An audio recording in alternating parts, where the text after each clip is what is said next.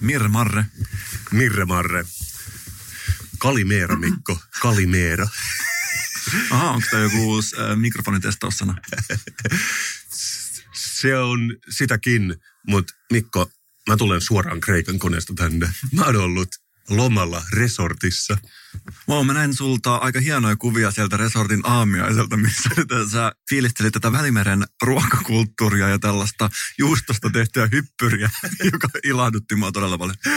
Joo, nimenomaan täytyy siis mainita, että resortti oli vaan sellaisia, missä oli skandinaavisia ihmisiä, niin totta kai siellä oli kaikki Kreikan herkut, niin kuin semmoinen niin 6 kilon edamjuusto, mihin kaikki oli koskenut ja sitten semmoisella ruotsalaisella höylännyt, että sä muistut enemmän lentomäkeä kuin hyppyriä. No siinä ei lennellyt kärpäsiä ympärillä, mutta musta tuntuu, että se sama juusto nostettiin esiin joka aamu ja kukaan ei koskenut siihen. Ja se on potentiaalinen niin kuin terveysriski kyllä kaikella, mä sanoisin. Mulla tulee mieleen mun vanha keikkakokemus, jota mä joka päivä kerron jollekin ihmiselle, kun me oltiin tuolla joskus Ruger Haureiden kanssa Jyväskylässä ja mentiin tällaiseen S-ryhmän johonkin hotelliin ja siellä oli just näitä keittiömestari suosittelee tarroja. Tällaisia pieniä kylttejä oli laitettu just tällaisten edam-hyppyreiden päälle ja jotenkin se on vaan jäänyt mieleen. Kyllä, mutta mulla tuli just mieleen tämä, että tämä oli siis paikka, joka oli ei mitenkään lähellä mitään ja paljon ihmisiä, 7 uima-allasta ja runsas buffet, mutta mulla kävi koko ajan mielessä, että jos mä olisin huumeiden vierotusklinikalla, niin tältä tuntuu rehab. Että mä en päässyt siitä tunteesta ohi. Se on mun eka ajatus. Mun toka ajatus on, että mä aion suhtautua tähän rehabina, että jos mä menen sisälle tähän tunteeseen, niin mä voin oppia jotain tästä. Ongelma on, mä en ole kauhean riippuvainen mistään. Mä juon maltillisesti kahvia, mä en polta tupakkaa, en rännitä herskaa. Alkoholikaan ei ole ongelma, niin mikä on, mutta mulla tuli mieleen yksi asia, joka on ollut läpitunkevana teemana nyt melkein koko kevään meillä tässä podcastissa. Mä oon vierattautu streetwearista Kreikan resortissa. Mä luulin, että sä oot koukuttunut sisällöntuotantoon, koska eikö se ole se, mitä sä kuitenkin teet kaikkein eniten. Pyytäisikö sä olemaan ilman sisällöntuotantoa, koska jos sä postaat tällaisia juustohyppyreiden kuvia, niin sehän on sisällöntuotantoa. Se on totta, mutta me content makerit, me ei vaan pidetä sitä työtä, se on osa meidän DNAta. Kuitenkin niille, jotka ei ole kuunnellut, me tiedetään, että streetwear on vaarallista. Mullahan on tämä Strömmannin streetwear-asteikko, joka menee metadoni Adidaksesta johonkin antisocial-tyyppisiin streetwear-hypebeast-luomuksiin. Niin mä ajattelin, että nyt jos koskaan, mä voin vesijumpata täällä. Siellä oli joogaa aamuisin niin kuin missä tahansa hyvässä rehabissä, minigolfia. Joku voisi sanoa, että tämä oli niin kuin kuntoutus kautta eläkeläissimulaattori, mutta mä näen sen kuitenkin niin kuin streetwear rehabissa. Ja sä tiedät, millaista ehkä lomilla on. Pari ekaa päivää ihan rauhallista. Mä otin lunkisti. Ihmiset on valkoisia, että tulee koneesta. Mutta sitten parin päivän kuluttua sä näet, että ihmiset on vähän semmoisia niin kuin ravun värisiä, kun ne on ollut siinä puulin reunalla. Ja sitten jollain onkin täysin uusi filapaita päällä. Ja mä oon silleen, mistä sä oot saanut ton filapaidan? Ja ne on silleen, että joo, jos kävelet 2 kilometriä tuota pölystä maantietä, niin siellä on streetweari myynnissä. Niin mulla meni se 2 päivää. Ja sit by the way, mä haluaisin sanoa, mä oon käynyt tuolla Oulun läänissä, todella hyvät kevyen liikenteen väylät, tuolla Roudoksen rannikolla, ei niinkään. Mä olisin valmis antamaan lisää EU-rahaa Kreikalle, että ne sais niiden jalkakäytävät kuntoon, koska ei ole helppoa tuommoisessa niin streetwear-tärinöissä kävellä ja mopat ajaa 1100 ohi. Mutta se on by the by. Oliko siellä tällaisia opasteita, clip art-opasteita, jossa luki street varez? Mä kävelin, Mikko, Kolumbian kylään ja siellä oli loistavaa yltäkylläisen paljon streetwearia. Ne ei ollut aitoja. Niillä oli jopa sellaiset kyltit, jotka sanoi, että nämä on replikoita. Mutta tiedätkö kun sä oot lomalla, ei sulle mitään muuta streetwearia ja sit sä saat siihen Gucci-paidan päälle. Niin kyllä teki gutaa. Ja tässä me nyt ollaan. Streetwearit päällä ja mä en oppinut mitään tämän viikon aikana. Entäs itse?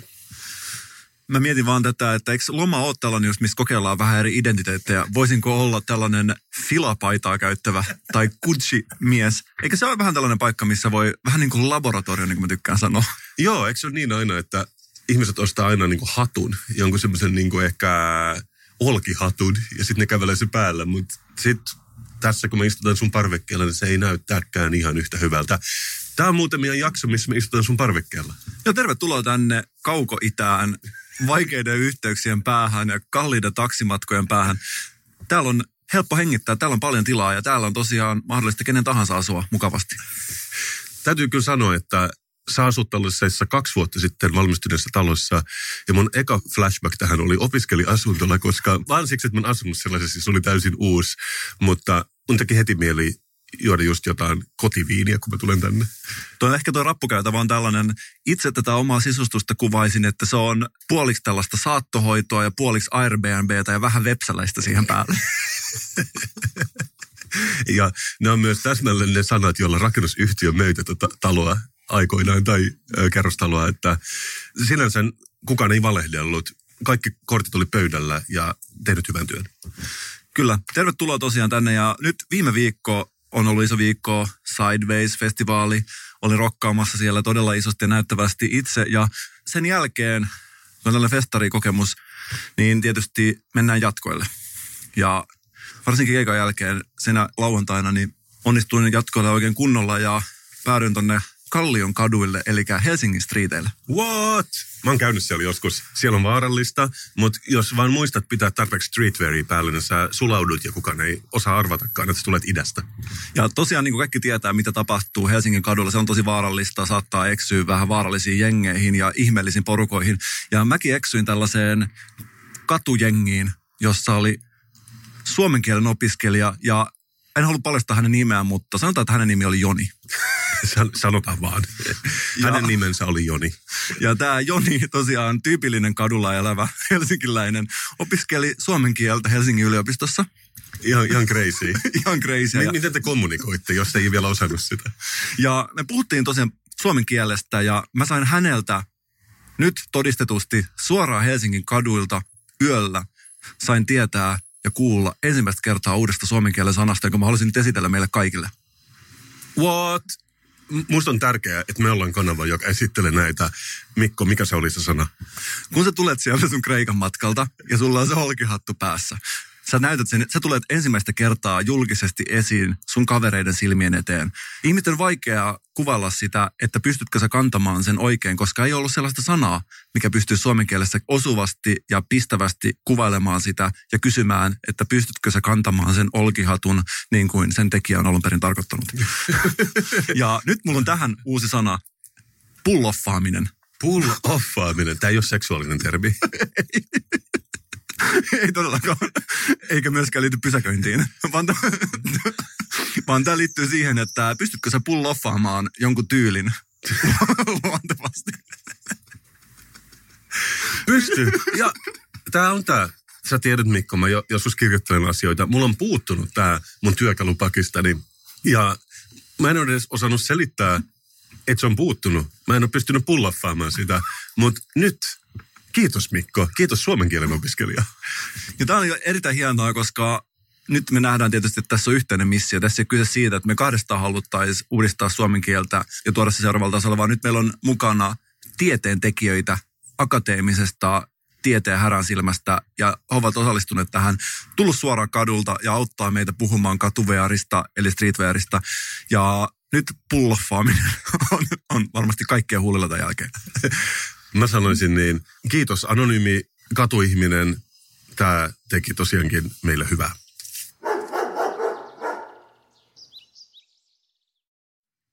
Mutta hei Mikko, sä tiedät, kun ihminen on lomalla, hänellä on aikaa lukea. Mä oon lukenut kesäkolumnin, koska on kesä ja mä osaan lukea. Mä pulloffasin tän stuntin helposti, se ei ollut mulle vaikeeta. Ja mä olen puhuttu tästä ennenkin, mutta... Mä sanoisin, että mä puhun meidän molempien puolesta, kun meillä on tietynlainen rakkaus tällaisiin tietynlaisiin kolumneihin, ei ole varsinaista punaista lankaa. Ne on vähän niin kuin auto, joka käy tyhjäkäynnillä. Ja se ei tavallaan, se ei ole niin kuin häiritsevää, että ne lukee mielellään läpi, mutta siinä ei ikään kuin kukaan ikinä paina kaasua ja se ei nyt käydä liikkeelle. Ja ehkä parempikin niin, koska siinä on koko ajan se aavistus, että jos joku painaisi kaasua, niin se varmaan päästäisi sen kytkiminen nopeasti ylös ja se koko auto sammuisi. Eli se on vähän niin kuin vesihana siinä mielessä, että ei sulla ole tarkoitus juoda kaikkea vettä vesijohtoverkosta, vaan sä voit ottaa siitä sen oman annoksen ja nauttia siitä virrasta sen verran, kun on tarpeellista. Hyvin kiteytetty, mistä puhun. Tämän kesäkolumnin aihe on tervetuloa kesä ja ihanat mökkivieraat. Hetkinen, onko tämä nyt varmasti uusi tuore kolumni vai onko tämä julkaistu joskus aiemminkin? Luultavasti tämä on julkaista joka kesä ja tässä on byline-kuvana. Tämän kirjoittaja on paljon jaloin rantavedessä. Hänellä on sandalit kädessä ja mun ei edes varmaan tarvitse referoida sitä sen kummemmin. Mä tartun yhteen sanaan, joka on todella hyvä, että tulee vieraita mökillä bla bla bla, mutta isäntäväen vastuulla on tietysti myös pitää huoli siitä, että puhastelun lisäksi editään myös relaksoitua. Jolla on ehdottomasti Kasperi Mikon hyväksyntä, että me saatiin tällaista niin kuin Suomen suosituinta uuskieltä mukaan tähän kolumniin. Se toimii. Ootko sä varma, että tämä relaksointi ei tässä yhteydessä tarkoita sitä, että vapauttaa nuo sulkijalihakset? Niin, totta. Tässähän puhutaan myös huussin tyhjentämisestä seuraavassa tai edellisessä kappaleessa, että mä en ottanut sitä huomioon, että mä aion nyt kuitenkin lähteä siitä, että ei välttämättä ollut sanaleikki. Mutta tässä kuitenkin puhutaan siitä, minkä mä oon itsekin huomannut, että pitää osata relaksoitua, mutta sitten voi kenties myös tehdä pienen retkin johonkin kiinnostavan lähikohteeseen. Niitähän jokainen Suomen kolkka on tulvillaan ainakin kesäaikaan. Odota, käyn hakemaan kynää ja paperia kirjoitan tämän vinkin itselle, koska sä tiedät, että kesällä on joskus tilanteita, että ei ole vaan sitä tekemistä. Mä haluan kirjoittaa tämän ylös, jotta mä muistan sen silloin hädän hetkenä, kun tylsyys uhkaa. Tässä ei luetella niitä kohteita, niitä olisi liian paljon lueteltavaksi. Ja sehän toisi ikävän konkreettisen vivahteen. Mutta mä oon miettinyt tätä niin kuin monena vuotena, että on jossain mökillä, sit menee just 2 päivää. Päivästi kun Kreikassa siellä ei kukaan muutu ravun väriseksi, vaan ehkä vaan niin kuin siniseksi, sinisen harmaaksi. Ja sit pitää käydä jossain savipajalla. Ja siellä savipajalla ne saviastiat ei välttämättä ole niin ehkä attraktiivisia kenellekään. Ne on vähän epäkeskoja. Sitten siellä saattaa olla joku kilipukki, jota lapset saa syöttää sellaisen harvan aidan läpi. Ja ehkä myös on mansikkatuuttia myynnissä. Mutta kuitenkin siellä on niinku tuhansia ihmisiä. Se on vähän niin kuin keltaliivien mielenosoitus Ranskassa, kun joku savipaja aukeaa johonkin mökkipitäjään. Mutta siellä on myöskin kuvaajille mahdollista ikuistaa pariskunnat tai miksei isommatkin tällaiset ihmissuhdeyksiköt. Treijaus elämän symbolina on se, mikä mua aina kiinnostaa. Ja aina kun mä näen ihmisiä treijaamassa yhdessä niin, että pidetään toisten kädestä, mä jotenkin liikutun ja tunnen sellaista syvää, isoa elämänmakuista katkua. Eli sä oot ihminen, joka oikeasti nauttii savipajoista. Hyvä. Mä oon aina katsonut ympärillä, niin mä miettinyt, mitä nämä kaikki ihmiset tekee täällä. Ja se on ilmiselvää, että ne vaan hakee pakoa siitä relaksoitumisesta. Että ne ei vaan kestä olla mökillä enemmän kuin 2 päivää ilman, että ne saa ajaa johonkin. Joko lähikauppaan tai savipajaan. Mutta mä oon miettinyt, jos tää tarve on olemassa, niin mä oon ideoinut tässä 5 vähän erityyppistä toimintaa, mitä voisi tehdä tämän savipajan sijaan, joka let's face it, ei ehkä tuo niin paljon sen 5. kerran jälkeen. Ne on ne samat kupot ja kipot siellä vuodesta toiseen. Niin mä halusin kuulla sun mielipiteet näistä. Sunhan piti olla sisällöntuotanto rehabissa Kreikassa ja sä oot tuottanut sisältöä. Mä oon ollut huolissaan. Pystytkö sä oikeasti olemaan viikko ilman sisällöntuotantoa? Sä tiedät, kun mä rentoutan mun relaksointiaivot, niin tätähän vaan tulvii. Se olisi niin kuin padot olisi avattu siellä. Eli kun sä vapautat sun sulkelihakset sisällöntuotanto. Sulkelihakset, tämä on siis se seuraus. Mikko, siihen on maitohappobakteerit. Kuitenkin, hear me out. Okei. Vaihtoehto numero 1 savipajan sijaan. Kokousmahdollisuus. Koska ongelmana on, että Mikko, nämä ihmiset, ne ei kestä mökillä. Ne on ollut ilmastoidussa tiloissa koko talven, suurimman osan vuodesta. Ne syö kampaviinereitä. Ne juo automaattikahvia siellä kokouksessa. Nyt niillä ei ole sitä, ne hakeutuu savipajaan tai johonkin saleen, mutta ei se riitä. Meidän pitää keksiä jonkin mökkipiteen semmoinen ilmastointu kokoustamistila. Siellä pitää olla joku ehkä paikallinen yrittäjä vetämässä. Se sanoo, että se pitää jonkun esitelmään, mutta se ei löydä oikeita liitintä siihen tietokoneeseen, niin sitä videotykkiä ei saada kytkettyä ja siinä menee hirveän kauan ja kaikki mökkivierat pääsee ikään kuin auttamaan siihen, koska niillä on kuitenkin sitä know-howta ja ekspertiisiä, että miten se tehdään loppujen lopuksi. Onko siellä fläppitaulu, johon on valmiiksi kirjoitettu digitalisaatio ja mieluiten vielä häsän kanssa? Kyllä. Siellä tarjollaan Mikko smoothieita. Mikko hiton smoothieita. Sieltä saa sitä vaaleapahtoista kahvia, mitä kaikki rakastaa. Ja bonuksena, jos tämä yrittäjä olisi oikein yrittelijäs. Talvisin ehkä pilkkii, mutta kesäisin tekee tuohesta pieniä kulkukorttia, jota mökkiverrat saa kaulaan. Pääsee vaan niin kuin tunniksi kokoustamaan, ilmastoituun kokoushuoneeseen. Sitten voi kävellä ulos sieltä ja taas mennä takaisin mökille. Mitäs pidät tästä ideasta? Pidän ja halusin, että se olisi vielä tällainen upgradeausmahdollisuus, superior-versio, jossa saataisiin tällaisia pieniä saaristolaisleipiä mukaan tarjoiluun. Kyllä. Tästä on mun hyvä. Mä arvasin, että sä pidät tästä, koska se on vähän niin kuin pistää ihmisen streetwear rehabiin, niin eihän se kestä sitten kuin pari päivää. Siinä pitää vähän saada relapsia ja sitten taas niin kuin jaksaa sitä puiden pilkkoamista. Tää oli okei, kakkosvaihtoehto. Eli kokousmahdollisuus sai sun hyväksynnän. Kakkonen on vaan ampumarata, josta pääsee tästä turhautumisesta eroon. Että joutuu olemaan ystävien, läheisten kanssa. Ampumarata pääsee oikein kunnolla niin kuin, ampumaan. Mahdollisesti myös ampumaan toisiaan, paintball-tyyppinen ratkaisu, mutta rynnäkkökiväri käteen ja kaikki aggressiot purettua. Suomen valtio on kouluttanut musta sniperin ja mä oon osallistunut tällaiseen siis ampumiskoulutukseen. Ja mä voin sanoa kyllä, että mä en tiedä mitään tylsempää kuin ampuminen. Painttijuttuja. Todellakin. 30 asteen pakkasessa makaa sen betonilevyn päällä ja ammutaan tällaiseen 100 metrin päässä olevaan A4. En tiedä, itse annoin sen liipasimen maata pohjassa ja vedin sen koko paketin kerralla sinne seinään. Oli tosi vaikeaa löytää sitä iloa siitä, mutta ehkä jotkut löytää. Ja mä oon kuullut, mun kaveri harrastaa ampumista. Hän sanoi, että se on kyllä todella rentouttava. Mä ymmärrän. Eli mieluummin kokoustamista kuin ampumista. Jos näistä on pakko valita, okay. Niin kuin usein on. Okei, no kolmas vaihtoehto. Okei, se savipaja. Se on silleen nähty vuosikymmenen jälkeen, mutta entäs jos koko perhe pääsisi hammaskiven poistoon kesällä? Silloin on aikaa, voi maata siinä niin kuin tuolissa savun hajuisissa vaatteissa, hammaskivi lähtee kuin itsestään ja sitten on kiva lähteä taas valkoisin ja puhtain hampain takaisin luontoon, ehkä syödä vähän pihkaa ja miettiä, että kyllä tämä niin kuin kontrasti tämän maaseudun ja korkean teknologian välillä, se on sitä jotakin. Ja siihen voisi yhdistää just tätä pulloffaamista näiden uusien valkoisten leegojen kanssa ja vähän näyttäytyä. Siinä on oikeastaan kaikki hyvän loman edellytykset. Ehdottomasti. Jotenkin mä vaan näen nyt mielessäni, en tiedä miksi, että tästä saataisiin myös sellainen keskiaikaisversio, jossa tämä hammashoitaja olisi pukeutunut tällaiseen vähän steampunk-henkisen nahkaessuun. Voisiko olla, että kylän seppä tekee tätä kesäisin sitten hammaskiven poistoa, jollain sellaisella ruosteisilla Game of Thrones-työkaluilla? Juuri tällaista mä haen. Siinä on taas myös tämä fantasiaelementti mukaan siihen, joka mun elämässä ainakin on todella tärkeä ja keskeisessä osassa. Totta, sitä on ihan liian vähän niin kuin larppaushammaslääkäreitä tai hammashygienistiä. Kaikkien ei tarvitse olla lääkäri, Mikko. Niin tästä mä pidän. Sä otat mun aloitteen ja sä rakennat sen päälle. Tää on hedelmällinen dialogi. Hyvä, okei. 4. Lähdetään siitä, että osa sitä iloa on, että saa istua siihen autoon, laittaa ilmastoinnin päälle, kuunnella sitä musiikkia, hyvästä kaiuttimista, mitä ei mökillä ole.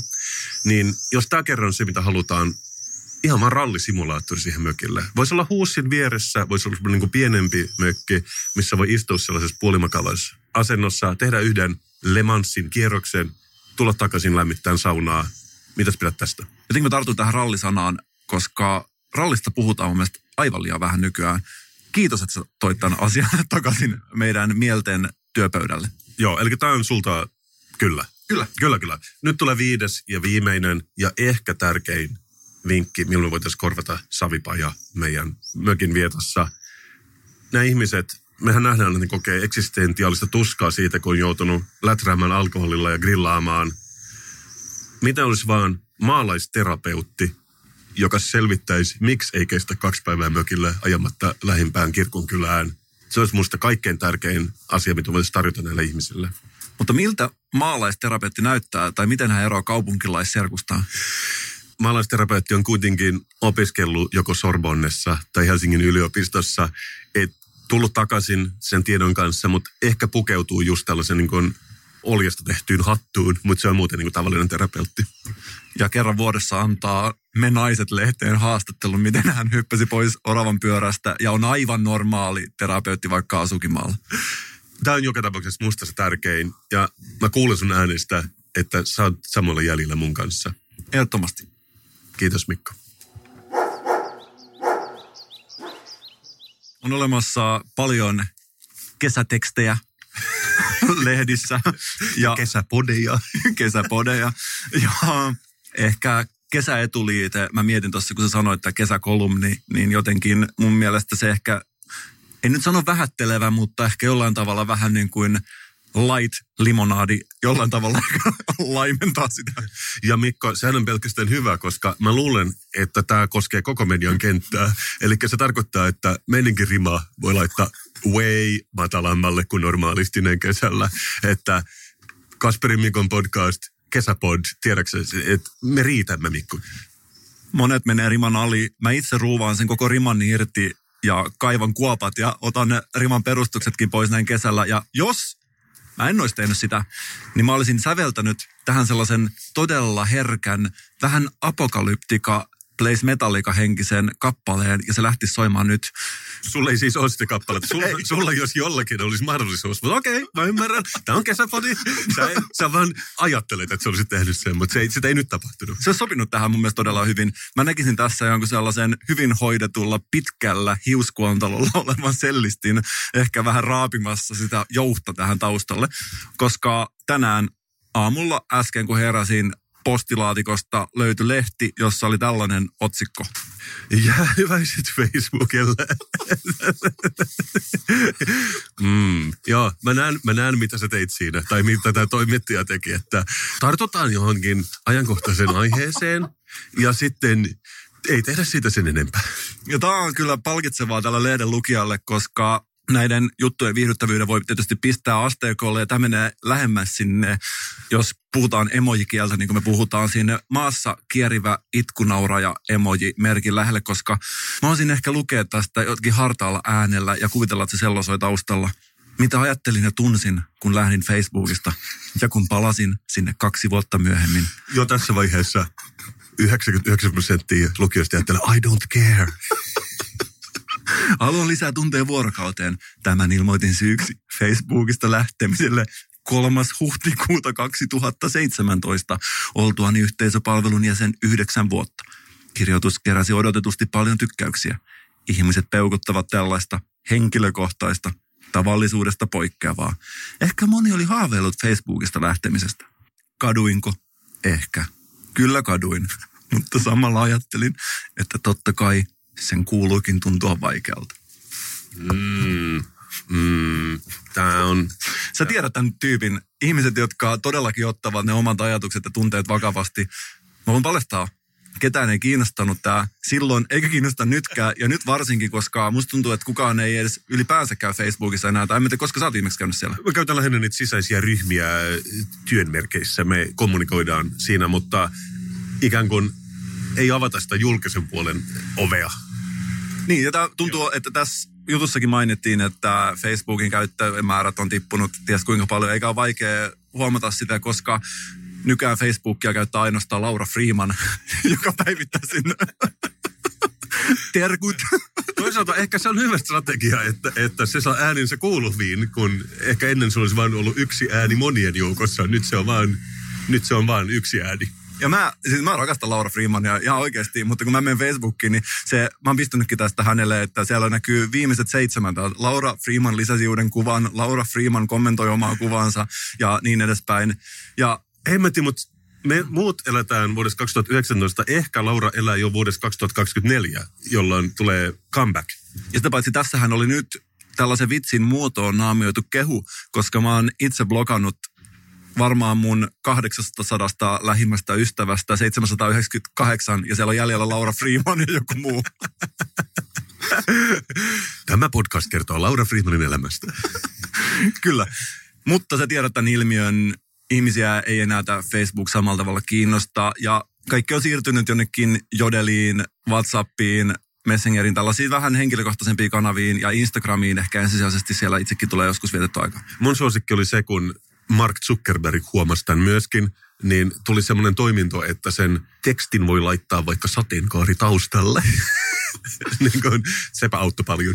Ja ylipäänsä tämä Facebookin käyttöliittymä. Siis herra jumala, mitä siellä tapahtuu? Joka kerta kun menee sinne, niin napit vaihtaa paikkaansa. Ja mä pidän itseni kuitenkin aika normaalina ihmisenä, jonka kyky oppia on silleen varmaan siinä keskitasossa, että mä osaan käyttää tietokoneita ja on käyttänyt. Siis mulla ei mitään hajoakaan, mitä siellä tapahtuu. Siinä tulee joka kerta joku uusi laatikko ja nappula ja itse rankaisevat itseään tässä. Mä oon Mikko tehnyt paljon tyhmyyksiä mun elämässä, mutta yksi asia, mitä mä en kuitenkaan tehnyt, esimerkiksi käyttänyt Facebook-storia, että siihen mä vedän rajan. Joo, ja sama homma täällä, ja oikeasti mä toivon, että tulevaisuudessa esimerkiksi Kreikassa on niillä Facebook-story-ihmisille ihan oma rehabbi, jos pääsevät eroon tässä. Mutta ongelma on tietysti se, että Instagramia käytetään nykyään aika paljon, ja se on ihan yhtä koukuttava kuin Facebook oli aikanaan silloin joskus jurakaudella 2017, josta tämäkin kirjoitus on kaivettu. Ja ihmisillä menee hirveästi aikaa siihen. Mä oon nyt rakentanut taloa. Mä oon tottunut siihen, että mä hoidan asiat puhelimella. Siinä on monta hyvää asiaa. Mä olin unohtanut koko ominaisuuden pitkäksi aikaa, mutta siinä on oikeasti pystyy lyhyessä ajassa, reaaliajassa säätämään paljon asioita ja se on kerralla hoidettu. Siis mitä sillä voi soittaa? Se voi soittaa ja ihminen ikään kuin reaaliajassa vastaa niihin sun kysymyksiin ja on koko aika kuulolla ja hänen huomionsa on keskittynyt aika pitkälti siihen striimiin, siihen puhestriimiin. Mun pitää kokeilla joskus, että joskus tulee sellaisia numeroita tuohon screenille, mutta mä en niin kuin ymmärrä, mitä tarkoittaa. Mutta siis sä sanot mulle, jos mä painaisin sitä vihreätä luuria, mä voisin puhua jonkun kanssa. Kyllä. Silloin kun sun puhelin tärisee, joku on siellä tarvitsevana toisessa päässä ja haluaisi ottaa tällaisen ikään kuin reaaliaikaisen yhteyden. Mikon life hack. Mä olin joskus, opiskelin tuolla Taikissa ja siellä oli tällainen jostain sosiaalisesta mediasta, elettiin vuotta 2007.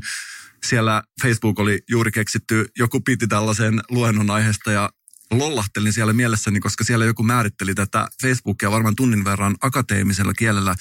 Siellä ikään kuin luodaan virtuaalinen todellisuus ja virtuaalinen identiteetti itsestään. Siellä pull-offataan erilainen avatar, kun olet oikeassa elämässä.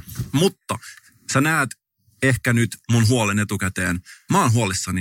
Mä pelkään, että Instagramiin tulee tämä uusi samanlainen aalto kuin oli Facebookissa. Eli ihmiset alkaa yhtäkkiä isosti storeissaan ja päivityksissään kertomaan siitä, miten he lopettavat Instagramin käytön tilapäisesti yhden viikon, yhden kuukauden tai yhden vuoden ajaksi. Joo, mä en edes ajatellut tätä mahdollisuutta. Myös hyvin iloinen, että sun polku kohti influencerin elämää on niin valaistu ja vahva, koska mulla on tullut mieleen tällainen niin kuin tulevaisuuden visio. Mä pelottaa se yksinkertaisesti. Mä oon täällä sua varten, Mikko. Luota muhun, mä oon täällä sua varten. Mä en halua, että mä oon ensi vuonna tässä. Istun tällaisen kuin kannun päällä, lapio vieressä ja olen kirjoittanut jonkun ensimmäisen tekstini Helsingin Sanomiin, mistä mä kerron siitä, että miten Instagram rajoitti mun ruutua ja tappiin ja jonka jälkeen mä jouduin sitä jossain Kreikassa olevassa lomakohteessa, rehabissä, vierottaa itseni siitä ja tekemään siitä todella ison numeron kaikille ihmisille, jotka janosivat selitystä tälle mun yhtäkkiselle viikon yhden kuukauden tai vuoden mittaiselle tauolle. Kun mä katson tätä kuvaa, niin mulla tulee semmoinen kotinikkaroitu teoria mieleen, joka ei välttämättä pidä paikkansa, mutta ainoat, jotka käyttää tällaisia läpällisiä puhelinkoteloita, on joko alle 12-vuotiaita tai yli 52-vuotiaita. Tämä on myöskin hyvä iän määritelmä nykyään, koska tuntuu, että se ihmisten emotionaalinen, fyysinen ikä, poddaja ja kaikki nämä iät tuntuu, että ne menee sekaisin ja ristiin niin, että on mahdotonta sanoa, että mikä ikä on milloinkin kyseessä. Me pysähdyttiin, koska sun parvekkeen ohi ajoi tämmöinen ihmeellinen ehkä ruohonleikkauskoneen ja go-kartin sekoitus, missä oli joku iso lippo. Silloin oli eittämättä hauskaa tuolla huoltomiehellä. Ehkä hän oli menossa pyyhkimään läheistä golfkenttää, kuka tietää. Niinpä. Mutta siinä, missä tavallinen ihminen lähtisi tässä vaiheessa Kreikkaa vierottautumaan näistä ajatuksista tai dreijaamaan sitä savikasaa jonnekin tonne maaseudulle, mä tarjoan ratkaisuja, koska mä en tykkää pelkästään valittaa. Ja mulla on idea, joka tulee mullistamaan, ja mä voin sanoa, että tällä kertaa tulee oikeastikin mullistamaan tämän, koska mä oon yhdistänyt kaiken, mitä mä tiedän elämästä, ratkaisuksi siihen, ettei kenenkään tarvitsisi enää näyttävästi erottautua sosiaalisesta mediasta, Instagramista, ruutuaikojen räjähtämisen pelossa. Ja kuuntele tätä. Puhelinpalvelu, johon sä voit soittaa ja hoitaa sun Instagram-asiat ihmisen kanssa. Ja puhelinpalvelulla on nimi Finstagram. Finstagram. Okei. Okay. Siis olisiko se sen tyyppinen palvelu, että siellä on henkilö, joka... Mä soitan ring ring, se on sellainen haloo Instagramista, mitä mun auttaa. Mä sillään, no mä haluaisin nyt ladata kuvan, missä olisi mun varpaat, uima-allas ja ehkä palmu taustalla. Sitten se on sillään klikkiti, se on hoidossa. Joo, juuri tällainen. Ja mä haluaisin, että hoidetaan samaan tyyliin, kun hoidetaan vaikkapa jonkun putkifirman kanssa asiat. Eli sellaisella vähän niin kuin pakatulla aavistuksen särötetyllä äänellä. Eli vaikka näin, että hei, viittitkö käydä katsomassa, että onko tullut tällä avokadopostaukselle paljon laikkeja? Sitten siellä on joku, selvä, ok, katsotaan. Viittitkö katsoa, että onko mun eksä käynyt laikkaamassa sitä? Sitten siellä, selvä, katsotaan, hetkinen, joo, on käynyt laikkaamassa täällä. No viittitkö käydä nopeasti katsoa, mitä muita se on käynyt laikkaamassa, että onko se ollut aktiivinen vähän aikaa? Ja teekö tällä tavalla niin kuin todella dynaaminen ote tähän? Sä tavallaan puhut myös jostain butler-tyyppisestä tai henkilökohtaisesta assistentista, niin kuin nykyään puhutaan, että onkohan just niin kuin vaikka Beyoncélla tällainen henkilö? Varmaan on, ja siis mä oon itsekin luovuttanut mun Facebook-tunnukset mun levyyhtiön käsiin, ja he saavat siellä tehdä mitä haluavat. Okei. Okay. Tää on ihan arkipäivää. Tämähän on tosi hyvä. Joo, siis kyllä tällaista tehdään ilmeisesti, ja mä en ole kuitenkaan siellä artistihierarkiassa yhtään itseäni vihaamatta. Niin mä en ole artistina kuitenkaan vielä mikään Sanni. Eli mulla ei ole näitä henkilökohtaisia assistentteja, mutta siis selkeästi tämä ilmiö on olemassa. Mutta mä olisin, että olisi nimenomaan tällainen sosiaalisen median erikoistunut Instagram puhelinpalvelu, joka hoitaa kaikki sun Instagram-jutut. Ja sinne voisit myös tehdä tällaisia erikoisempia pyyntöjä. Esimerkiksi sä oot postannut jonkun storin vaikka jostain ankkaperheestä, joka ylittää tien. On itse tehnyt niin. Joo, bless. Sain muuten todella paljon viewsejä. Mun ainoa kysymys on, miksi Finstagram eikä Finstagram? Mä olisin, että siinä olisi kokonaisuudessa se fin-etuliite, mutta mä ymmärrän, mitä sä tarkoitat. Sä oot esteetikko. Sä tykkäät siitä tosiaan näyttää kivalta. En mä voi syyttää sua.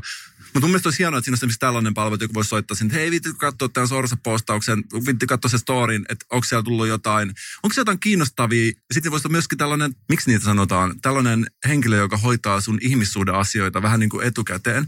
Eli tällainen... Terapeutti. Ei vaan siis, että vähän jos miettii, että vaikka joku etsii sieltä elämänkumppania, voisi olla joku tällainen, että viittikö katsoa, olisiko jotain potentiaalisia...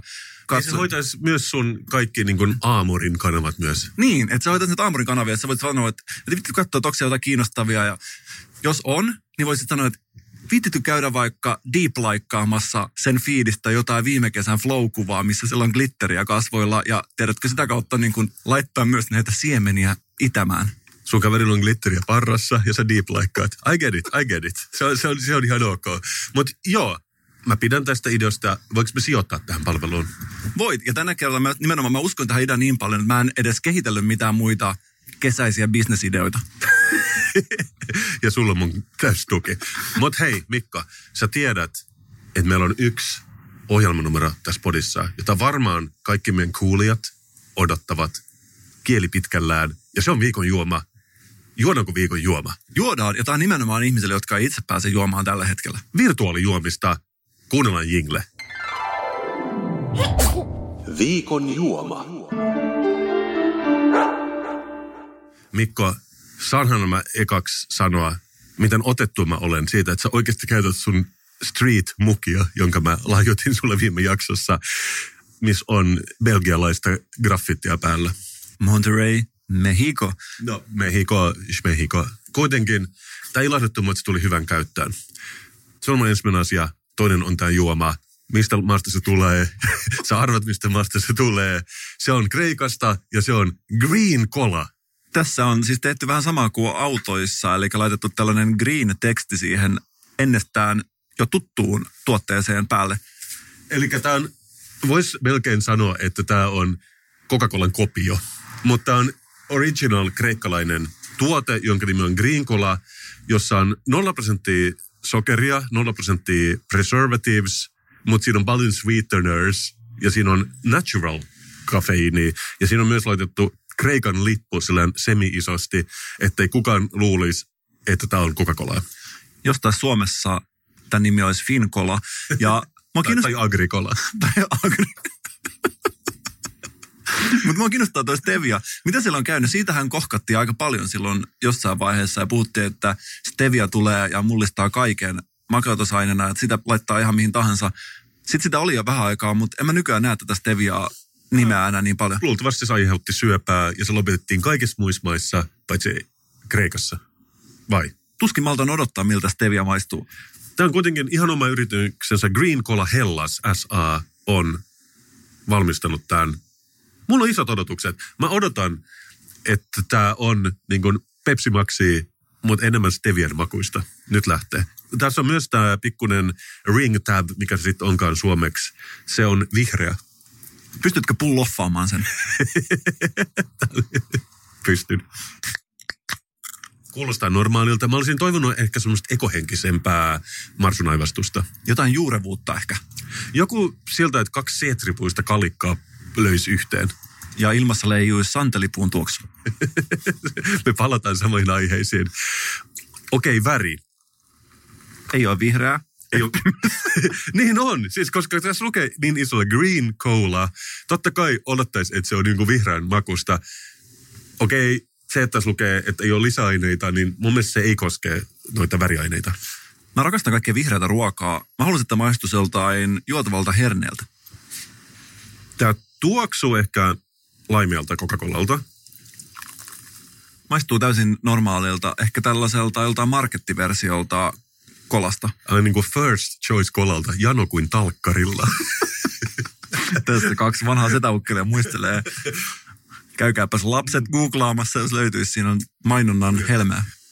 Mun tuli se vaan mieleen siksi, että se oli joku tämmöinen niin Pirkan oma kola joskus 90-luvun lopussa. Ja siinä on hyvin korni mainos, missä joku jano kuin talkkarilla oli se slogani. Mutta sitten mä näin niitä jossain semmoisessa puntakaupassa Lontoossa pari vuotta myöhemmin. Semmoinen niin ihan valtavia lavoja sitä kolaa.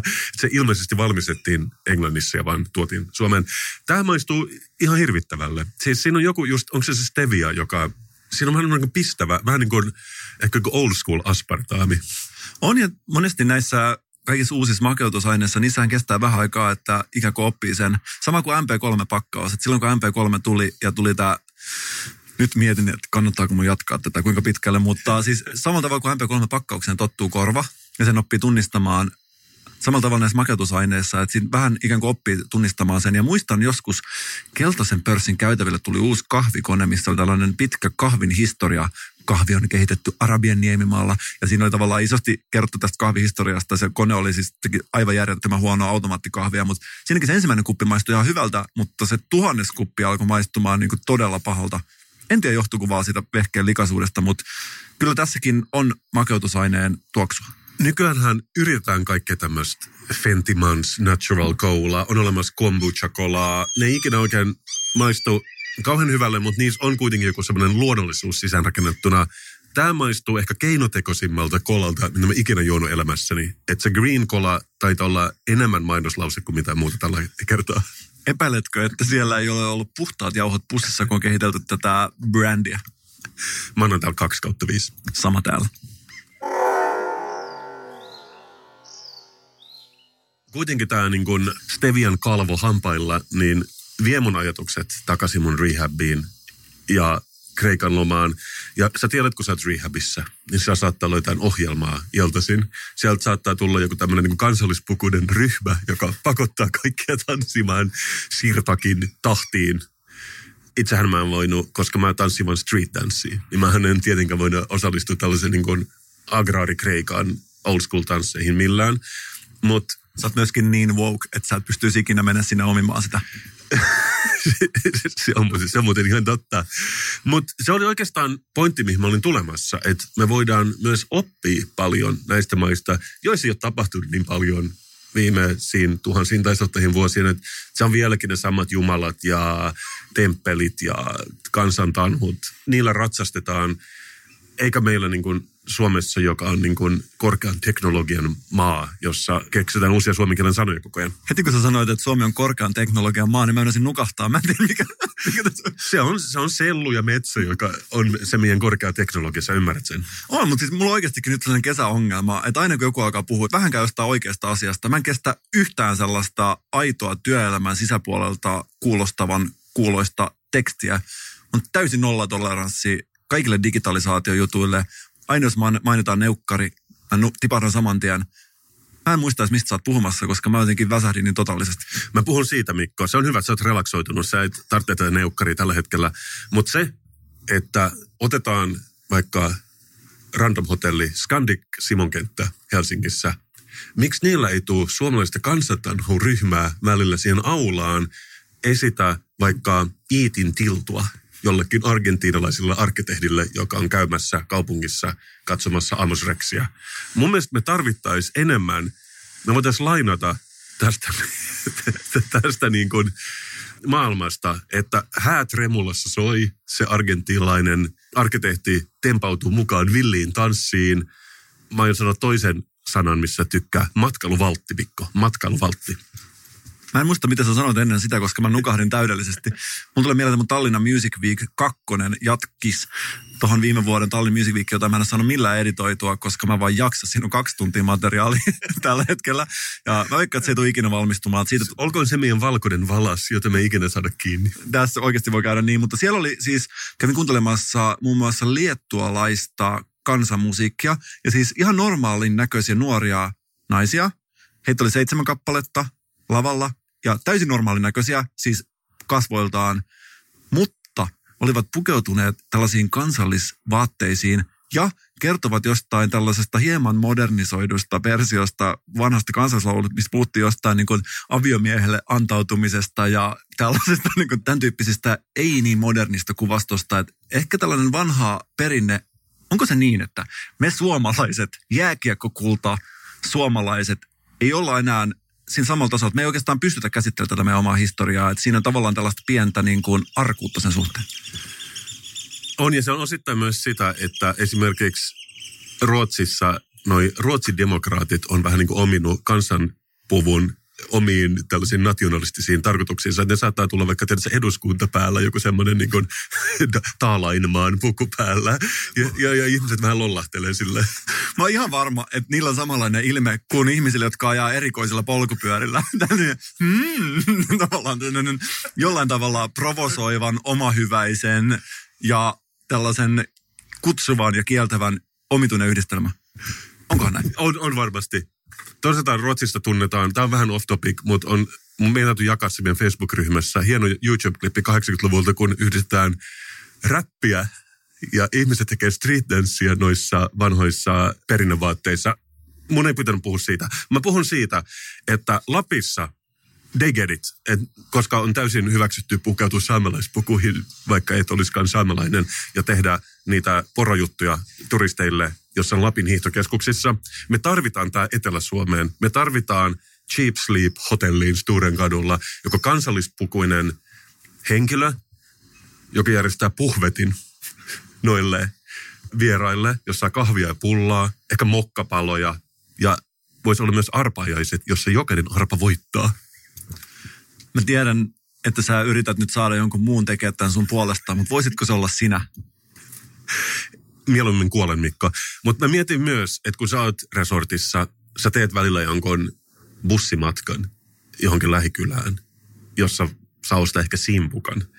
Mä mietin, miksi meillä ei ole niitä, miksi Scandic Simonkenttä järjestä niitä. Toisaalta ehkä ne vaan sanoo, että ota 6,5 tuosta rautatietorilta ja te rundittu takaisin. Mä en tiedä, miten se tehtäisi. Mutta mä luulen, että tässä on paljon potentiaalia. Myös se, että kun sä kuulet jonkun oppaan kertovan Kreikassa, on silleen, yes, we have so many legends here in our country. Että joku legenda oli esimerkiksi, että oli pimeä tunneli jossain vuodessa, ja kun sä kävelet legendan mukaan sen tunnelin läpi, sä nuorennut 10 vuotta. Sä ymmärrät, Mikko, mä en voinut tehdä sitä, koska mä en halua olla 15 taas, mutta jollekin muulle se saattaisi olla niin kuin houkutteleva tarjous. Mä en uskaltanut. Mä en halua kokea sitä puberteetin myrskyä taas. Se on kyllä sellainen elämänvaihe, missä tunteet heittää häränpyllyä. Mutta voitaisko me nähdä, mä mietin tässä nyt, mä näkisin, että mä haluaisin, että joku tekisi sellaisen Kasper ja Mikko kiertoajelun, missä kiertäisi kaikki paikat, missä me ollaan ikinä poddattu ja esittelisi turisteille näitä paikkoja. Olisiko siinä potentiaali? Olisi. Mutta mä miettinyt just tätä, että me tarvitaan joku tavallinen tai vastaava legenda Suomeen. Ja mä en tiedä, onko siis Helsingissä on todella paljon tunneleita loppujen lopuksi, varsinkin keskusten alueella. Niin mä näkisin, että sille argentiinalaisille arkkitehdille myytäisi tämmöistä legendaa, että jos sä kävelet asematunnen läpi, sä vanhennet 10 vuotta. Mutta siinä voi myös saman aikaan saada streetwearia käyttävän ystävän. Ja pitää ottaa mukaan savukkeita ja käteistä rahaa, jota voi antaa näille uusille ystävilleen. Mä sanoisin, että siinä olisi vähän eksotiikkaa. Mä uskon, että moni 8-vuotias varmasti haluaisi kokea tämän, koska se täysikäisyyshän tuo mukanaan vastuun, mutta myöskin aika paljon vapauksia. Myöskin mä näkisin, että tähän legendan kuuluisi, että jos kävelet mummatunnelin läpi, sä voit saada 10 vuotta vanhemman partnerin itsellesi. Sä näet, nämä legendat, jonkun täytyy tehdä ne. Ja mä niin näen vaan, että ehkä me voitaisiin olla ne, jotka auttaa Visit Helsinki tai My Helsinki tai mikä tämä nyt onkaan. Myös oli tällainen legenda Kreikassa, että oli joku vuori, joku Mähtitikavuori, että jos on naisia kylässä, jotka ei pysty saamaan lasta jostain syystä, ei ole hedelmällisiä, pitää kävellä paljain jaloin ylös Mähtitikavuorelle. Ja sitten kun tulee alas ja do the dirty, niin sitten syntyykin lapsi, koska sillä vuorella on maagisia voimia. Ja sitten sen lapsen nimeksi pitää tulla Mähtittika tai Mähtittika, jos se on mies. Sä ymmärrät, että tämä oli actual legenda, minkä mä kuulin siellä. Oliko siellä paljon tämän nimisiä ihmisiä? Joo, kuulemma. Opas itse. Pilvin pimein. Mutta mä näkisin, että me voidaan siirtää hyvin tämäkin legenda meidän paikallisiin olosuhteisiin. Mä tiedän, että tuolla Tattarisuolapäin on semmoinen maisemoitu jätemäki. Mä en muista nyt sen paikan nimeä, mutta se on Pulkkamäki talvisin. Mä näkisin hyvin, että meillä voisi olla pieni koppi sen maisemoidun jätemäen päällä. Siellä asuisi Pena. Ja sinne pitää kivetä paljon aloin. Pena hoitaa hommat. Ja sitten sen jälkeen, kun syntyy lapsi, sen nimeksi tulee Pena tai Penitär, jos se on nainen. Et sä näet. Mä luovasti osaan niin kun lukea näitä legendoja ja siirtää niitä paikallisiin olosuhteisiin. Mutta miten se menee, koska jos ajatellaan, että kreikkalaisten historia kuitenkin ulottuu sinne useiden vuosien taakse, on näitä legendoja. 60-luvulle saakka. 60-luvulle saakka. Mä mietin, että mikä se legendan raja, että onko se määritelty virallisesti Wikipediassa, että mikä on sen raja, että joku on legendaa. Koska kyllähän näitä uusia legendoja voi tulla, ja sitten mietin, jos joku vaikka tulee just Kreikasta tänne ja kysyy, että no kuinka kauan tämä on ollut, niin sanotaan, että tämä on vuodesta 2015 ollut traditio. Sitten kysyy, minkä takia vasta sitten voidaan sanoa, että 100 vuotta sitten täällä on asuttu maakuopissa, että tämä historia on vähän eri mittakaava, että suhteessa se on yhtä vanha kuin tämä Mähtittika-myytti. Se ei ollut se niminen vuori, full disclosure. Ihan oikeasti mä näen, että nämä legendat, ne tarttuu aika nopeasti, koska esimerkiksi sellainen asia kuin turkistarhaus, joka on kaikkein vanhin elinkeinomme tällä maassa, niin se on kuulemma aloitettu ehkä 60-luvulla tai korkeintaan. Että se on niin kuin 40-50 vuotta vanha ja siihen ei saa kajota, koska se on niin sukupolvien ajan vakiintunut elinkeinot Pohjanmaalla. On just näitä persoonallisia eroja sitten, että mihin kohtaan itse kukin määrittelee sen esihistorian niin sanotun jurakauden rajan. Persut määrittelee sinne 1323 Pähkinäsaaren rauhaan ja se oli heidän tämä määritelmä. Mulle se sijoittuu johonkin sinne 1991 about, mutta siis tässä on varmaan eroja vähän, että miten kukin tulkitsee sitä. Ja jokainenhan saa historiaa tulkita ihan miten itse haluaa. Anyway, Visit Helsinki, ootteko te kuulolla? Hoidetaan nämä asiat kuntoon, 2 legendaa, 3. Me hoidetaan tämä Mikon kanssa. Asian kunnossa. Asian kunnossa. Kesäpodi käsittelee kesäisiä aiheita. Ja kesä on aikaa, jolloin poddaajankin mielikuvitus lähtee lentoon. Niin kuin Phoenix-lintu tuhkasta, Mikko. Ja silloin, kun kesäpoddaaja on kesälomilla, hänen mielikuvitus raksuttaa koko aika. Ja joskus saattaa ikään kuin lahjana tipahtaa syliin uusi lifehack. Oh.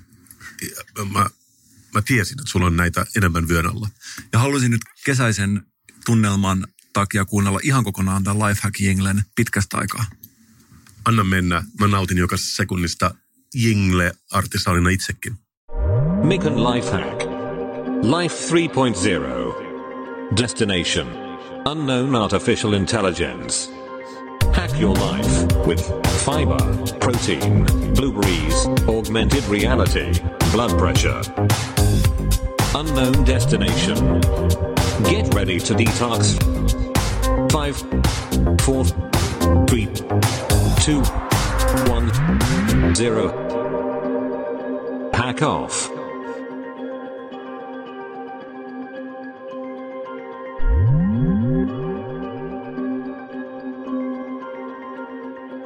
Ihmiset nykypäivänä eivät hakkeroi pelkästään tietokoneita tai ATK:ita, vaan hakkeroivat myös omaa itseään, biologista järjestelmää jatkuvalla mittaamalla esimerkiksi verenpainetta tai omaa pituuttaan, mutta myös hakkeroimalla omaa elämäänsä ja hakkeroinnin keinoilla tunkeutumaan sinne elämän ytimeen, muokkaamaan sitä ja tekemään siitä parempaa.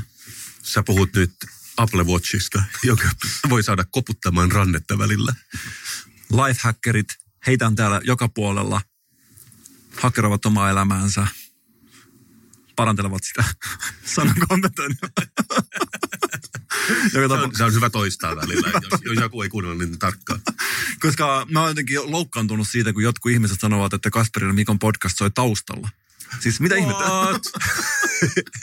Mitä se on? Hei, not cool, not cool. Ei voi kutsua itsensä cooliaksi, jos kuuntelee taustalla. Kyllä se mitä olla aktiivimallin kuuntelua. Mutta kuuntele tätä. Uusi lifehack tuli, koska mä olin näiden Sideways-jatkon jälkeen, me käytiin uimassa mattolaiturilla. Ja oli todella hienoa, aivan tällaista Visit Helsinki, #myhelsinki-kuvastoa. Legendan mukaan, jos ui mattolaiturilla, niin myöhemmin alkaa syyhyä ihoa. Joo, kyllä. Tämä se on se legenda, mikä me myydään Visit Helsingille. Mutta kuuntele tätä kesällä, kun te liikutte siellä kesäisessä kesähesassa, pitäkää uimahousut mukana. Mm. Aina uimahousut mukana. Ehdoton lifehack parantaa elämänlaatua, koska se nostaa uimavalmiutta monta kymmentä %. Juuri niin, että kun sä seisot käsilläs siinä niin kuin matalassa rantavedessä, niin sä tuut uineeksi vähän enemmän kuin sä halusitkaan. Ja se jättää muille juhlijoille myös hieman enemmän varaa mielikuvituksella täyttää niitä todellisuuden tuomia vihjeitä. Mehän olemme molemmat mielikuvituksen ystäviä, joten siksi me suositellaan myös uimahousuja. Aina jos voi käyttää mielikuvitusta, mä käytän sitä. Jos mulla on vaihtoehtona käyttää mielikuvitusta tai olla käyttämättä, kyllä mä käytän sitä. Miten sulla? No itsehän olin monta vuotta aktiivinen kuvittaja. Mä tein sitä mielelläni you do the math, mielikuvitus. Mä saatan käyttää mielikuvitusta esimerkiksi säveltämällä jonkun kaunin kappaleen. Niin kuin sen kappaleen, mikä oli vain syntynyt sun päässä, sä kerroit aikaisemmin tässä jaksossa. Siitä mä pidin erityisen paljon. Ja se syntyi vain tyhjästä. Vähän niin kuin laajana. Ja se myös, se syntyi tyhjästä ja se konkretisoitui tyhjänä. Monesti ihmiset, kun ne kohtaa meitä, ne kysyy, mistä te saatte teidän kaikki ideat? Nyt se ei enää salaisuus. Se tulee mielikuvituksesta. Niin mä olisin sanonut internet, mutta kyllä mielikuvituskin on hyvä. Internet on siinä hyvä toinen, että siinä vähän niin kuin kahdella kädellä ohjaa, että toinen käsi siellä syvällä mielikuvituksessa ja toinen käsi syvällä tietoverkossa. Sähän tiedät, että joskus 10 vuotta sitten tehtiin sellainen, oliko se Time-lehti, joka halusi äänestää 7 uutta maailman ihmettä ja 4. oli internet. Mutta mä olen kysynyt vakavasti, sä oot sisällöntuottaja. Onko mitään sellaista paikkaa, missä sä et ikinä käyttäisi sun mielikuvitusta? Uidessani mattolaiturilla sun kanssa. Vartalo kevyesti uimahousuihin veroutuneena. Se on paikka, jossa mielikuvitusta ei kannata käyttää, vaan antaa niiden shortsien olla siinä mielikuvituksen ja todellisuuden välissä. Kyllä. Mä haluaisin riikäpätä vähän. Siis sun lifehack on käyttää mielikuvitusta. Mun lifehack oli pitää uimahousuja mukana. Okei. Joo. Ja mä hyväksyn tämän lifehackin. Se saa multa tämän, mulla on tämä leima mukana, jos lukee hyväksytty. Niin mä lyön sen nyt tähän sun sanomalehteen, mikä sulla on tässä edessäsi. Todella hyvä, koska viime viikolla sä esittelit Kasperin pod-indeksin, Strömmannin pod-indeksin. Strömmannin pod-indeksi, mitä mä voin unohtaa. Ja mä en pitänyt siitä, koska samalla tavalla, kun koulussa annetut numeroarvosanat ikävällä tavalla pistää oppilaita järjestykseen, mun mielestä se ei sopinut tähän meidän podcastin kesäisen luonteeseen, koska se ikävällä tavalla arvioi meidän juttujen sisällön niiden vaikutuksen perusteella. Ja sen takia mä haluaisin, että me kesällä siirtään Strömmannin pod-indeksistä uuteen tällaiseen hyväksytty, hylätty jakoon. Voitaisko me sanoa, että se on niin kuin pykäripod-indeksi, jos se on vain yksi arvosana? Dikotomia on mulle lähellä sydäntään. Mä haluan, että asiat on joko tai. Tämä olisi oikeasti myös mun persoonallisuuteen aika hyvin sopimaa. Ja nyt kun ihmiset miettii, että mistä tämä on tullut, vastaus löytyy mielikuvituksesta. Kyllä. Ja siinäkin mielessä mä voin palata viime viikon aiheisiin, että hyväksytty, hylätty, se on tai off, 1 tai 0. Se on digitaalisuaatiota, jos me siirrytään tähän malliin. Hyvin pulloffattu. Kiitos Mikko. Tämä on ollut meidän jakso numero 97, luultavasti. Me istutaan pykärin partsilla. Me podataan kun viimeistä päivää. Meidän 100. jakso lähestyy Mikko, ja mä oon kuullut huhuja, että me tehdään silloin tärkeä julistus. Silloin tulee tärkeä julistus. Ei vielä tiedetä, että järjestetäänkö me ihan tällainen siis tiedotustilaisuus, jossa tulee joku pressiedustaja spiikkaamaan meidät sisään ja pitelemään mikkiä ja ojentamaan sitä, jos ihmisillä on kysyttävää. Mutta siis todella iso julkistus ja en mä tiedä, katso mun kättä. What? Ikinä nähnyt noin isoa kananlihaa. Ja myöskin, jos mä saan vähän hypätä taaksepäin, ja miksi se saisi, koska tähän meidän podcast, monta kertaa kun me nähdään sääntöjä taloyhtiön seinällä. Nähdään vaikkapa, että ei saa jättää verisiä neuloja yleisiin tiloihin. Aina tykkään ajatella, että mistäköhän tämä johtuu, että onkohan joskus käynyt niin, kun niissä aika selkeästi näyt, että joku on tehnyt jonkun typerän virheen jossain vaiheessa, sitten siitä on tullut tällainen yleinen sääntö. Ja ne säännöthän kertoo aina historiasta, että on yleensä aina joku yksi. Ja mun mielestä on huvittavaa, että sen sijaan, että esimerkiksi menisi kertomaan jollekin ihmiselle, että hei, voisitko vaikka kerätä noi veriset neulat tuolta yleisistä tiloista, niin tehdään tällainen yleinen sääntö. Ehkä me jossain vaiheessa nähdään poddaaminen parvekkeella ehdottomasti kielletty. Ja kun ihmiset ajattelee, että mistä tämä on saanut alkunsa, historian kirjat voivat sen kertoa. Totta. Toisaalta me tykätään olla uniikkeja. Voisiko tehdä tämmöisen uskaliaan arvauksen, että me ollaan Suomen ensimmäinen podcast, joka on nauhoitettu parvekkeella? Mä en tiedä, mitä sä oot tehdä, mutta mä aion mun parvekkeella grillata, polttaa tupakkaa ja poddata. Ja kukaan ei pysty mua siinä estämään. Jos sä haluat käydä tuolla Kallahdessa pyydystämässä hylkeen, sä haluat nylkeä sen tässä parvekkeella, niin sä teet sen. Kyllä. Kiitos kaikille kuulijoille. You the best. Me nähdään ensi viikolla. Moi, ja me rakastetaan teitä. Moikka.